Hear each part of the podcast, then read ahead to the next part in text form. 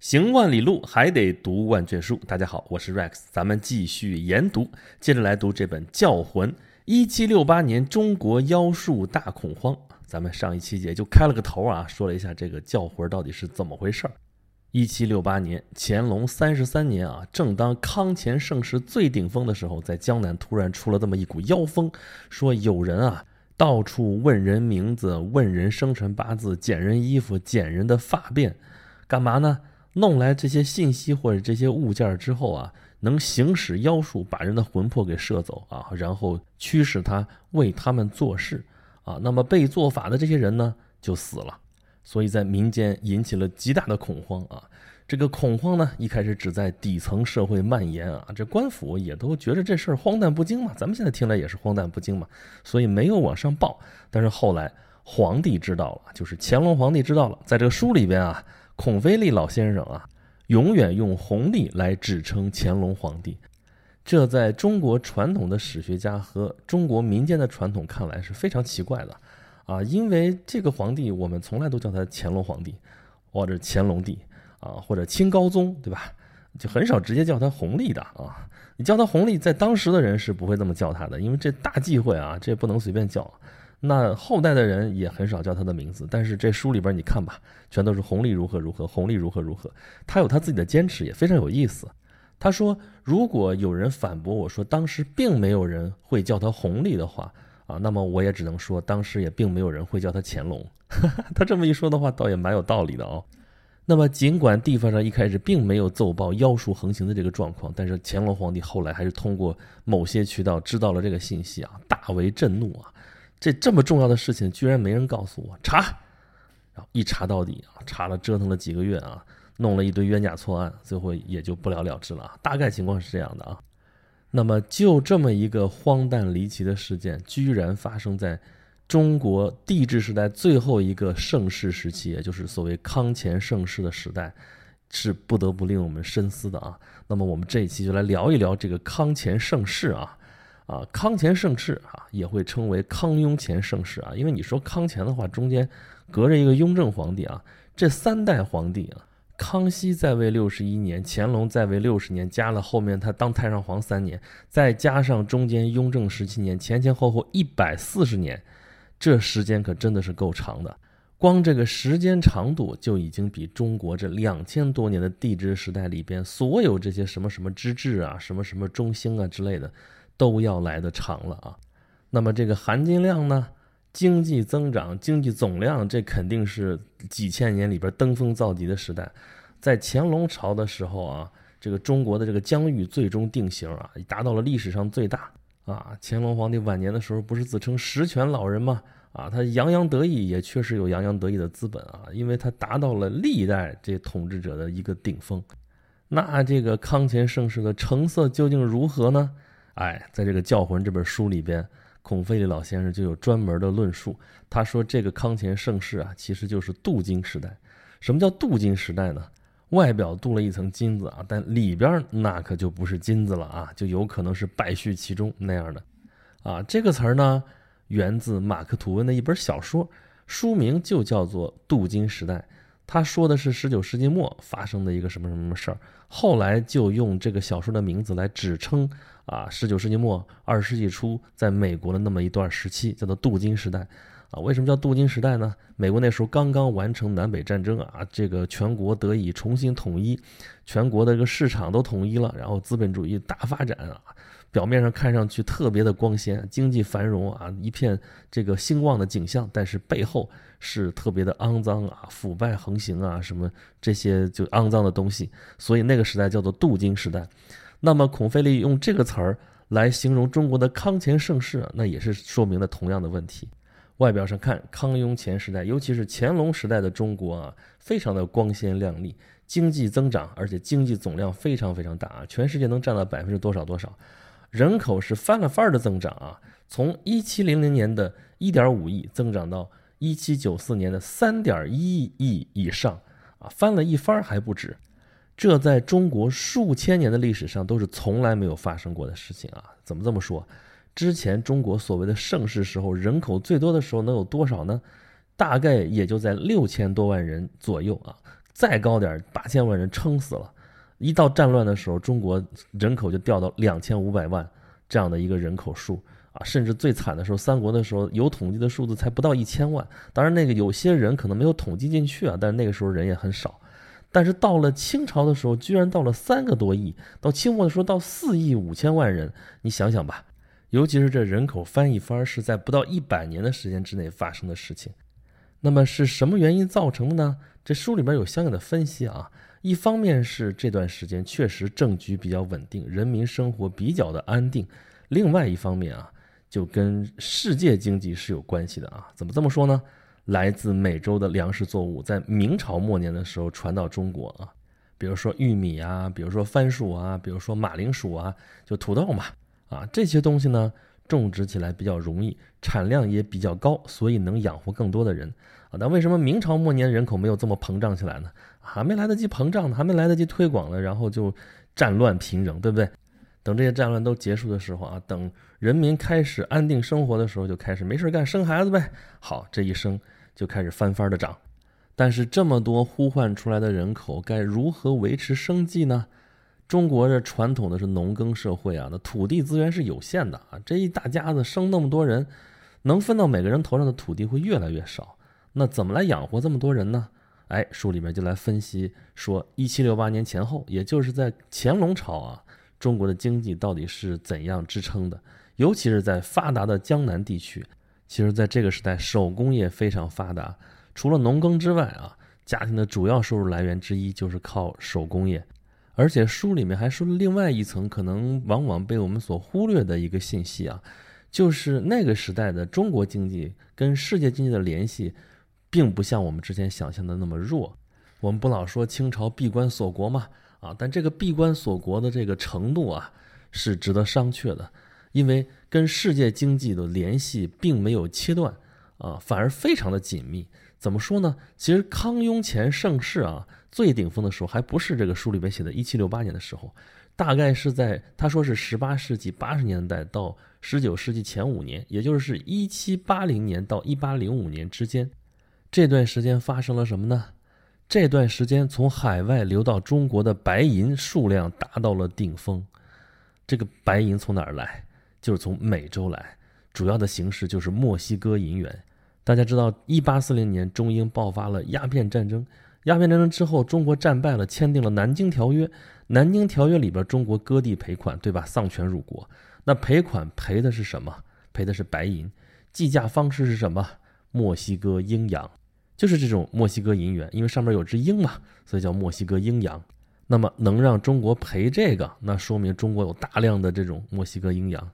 所以乾隆朝的盛世啊，一方面是这种粮食作物啊能够养活更多的人，另外一方面是从世界市场上中国可以获得更多的白银啊，白银是净流入的啊。直到一八零五年之后，这鸦片贸易越来越增长，中国的白银在往外流出啊，这就是康乾盛世的一个大背景啊，经济背景。但这只是大方面，往细了说呢，经济发展非常的不平衡，在江南地区非常的发达，什么苏州、杭州这些地方，但是在山区、在内地啊，经济非常的不发达，底层人民的生活还是相当的困苦。其实，即使在经济发达的江南地区啊，这老百姓的生活也是处在岌岌可危的焦虑当中。焦虑什么呢？焦虑的就是自己的生活水平很容易就跌到了底层的底层之下去。啊，为什么呢？刚说了，这农业养活不了那么多的人，就要靠手工业的补充。那手工业如果也吸纳不了那么多的人口，怎么办？那出路就只有往更下层去，就被排除在生产性活动之外。那这些人能去干嘛呢？就变成了社会的游离的人口，他们主要的身份就是和尚、道士和乞丐。这书里面有一个非常有意思的分析啊，就说那个时候的和尚和道士跟欧洲那种和尚道士不一样啊，欧洲的就是那个宗教人员，他们好歹有一个宗教的组织，但中国的这个我们很熟悉，其实啊，游方的和尚道士啊，找一个寺庙就可以挂单啊，甚至都没有寺庙，到处走街串巷的，他们自己也不能养活自己啊，就到处去化缘，其实就形同乞丐，啊，这书里面介绍了为什么乞丐叫叫花子，叫花子那个花。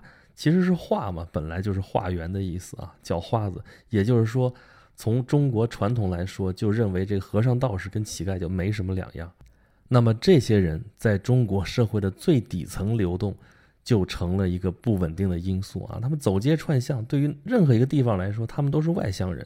那对于中国传统的这种熟人社会来说，这些外乡人就是不稳定的根源。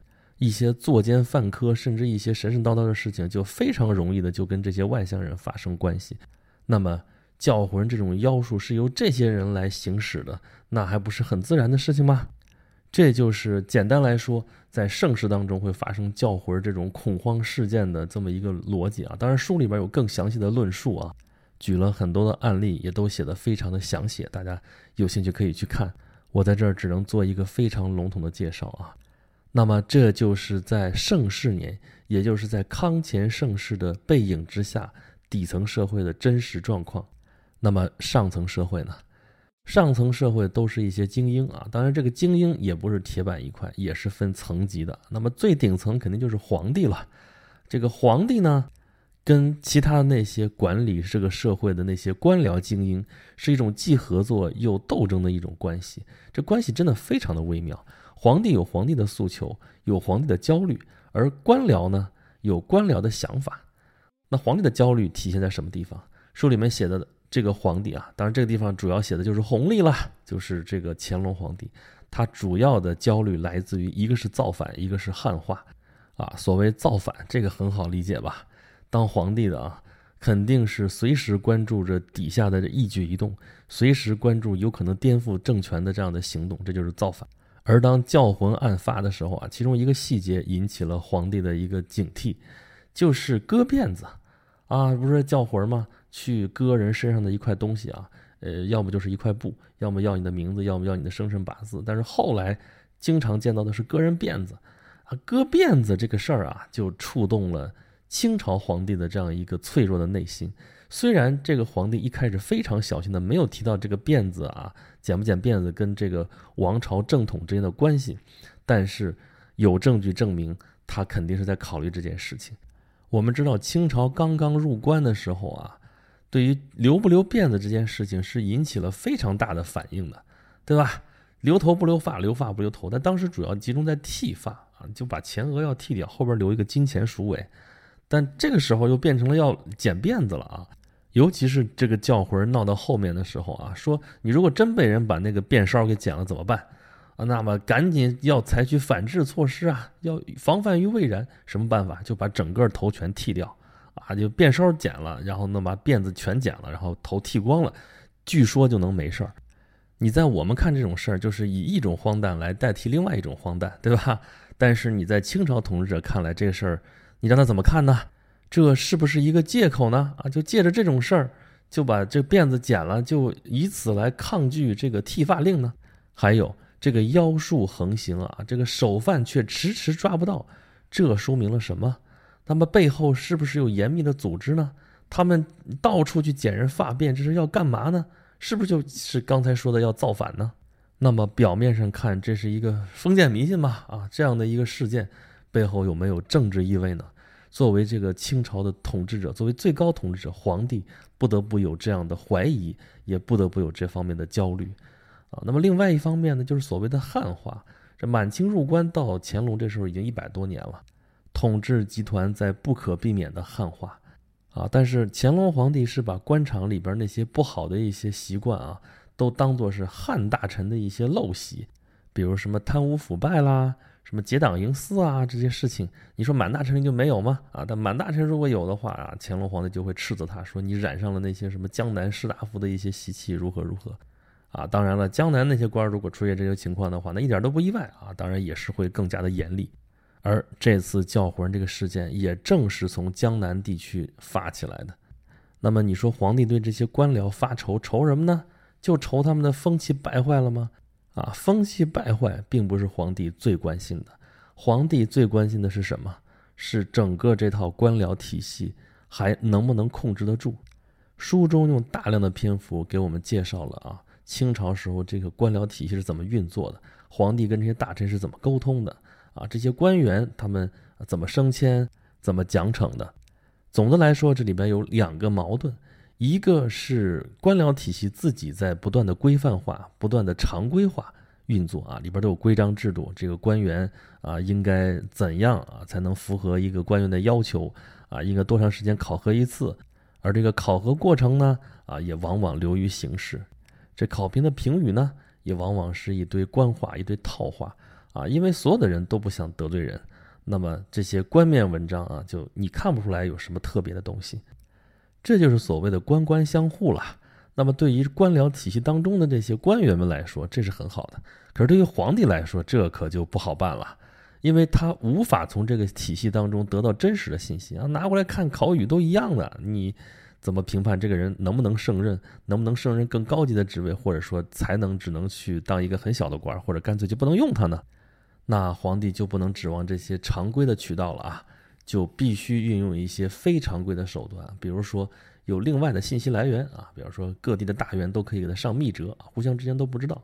这个我们从电视剧里边都能看到啊，给皇上上折子啊，上那个公开发的那什么什么折子啊，上密折啊，看那个什么雍正王朝里边，对吧？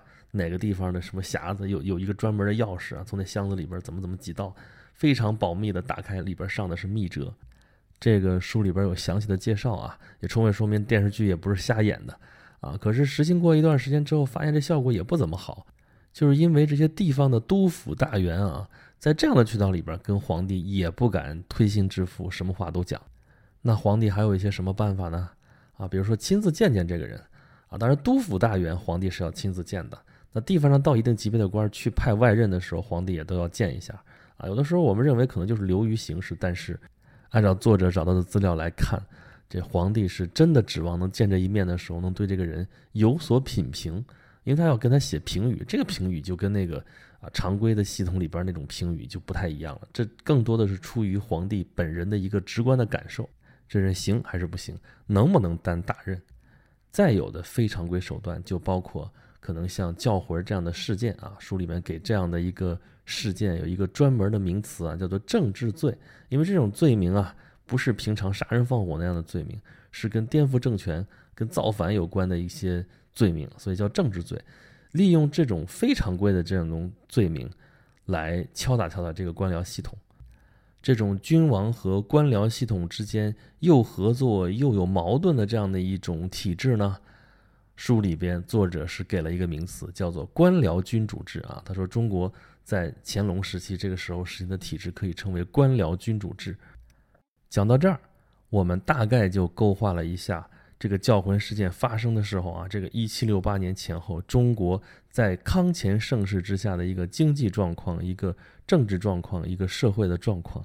那么就在这样的舞台之下，发生了教魂这样的事情，啊，这个教魂的事件一出啊，这各个阶层、各种人的这个面目啊，都清晰了起来，都鲜明了起来。他们究竟是什么样的面目呢？他们的反应如何？他们的所作所为又是怎么样子的呢？这个留待下期我们接着来说。我是 Rex，如果你喜欢我的讲述，欢迎关注我的微信公众号，有两个，一个是订阅号，叫做轩辕十四工作室；一个是服务号，叫做演讲录。演是延时的演，讲是讲话的讲，录是录音的录。在这里面，大家可以跟我互动，可以给我提出你们宝贵的意见。本期研读，我们讲了《教魂》这本书里边提到的1768年中国妖术大恐慌发生的这个时代背景，就是在盛世之下，居然发生了这么一件奇怪的事情。那么后面这个事情到底是如何发展，又是如何收场的？在其中，众生又都有怎样的表现呢？且听下回咱们接着来聊《教魂》。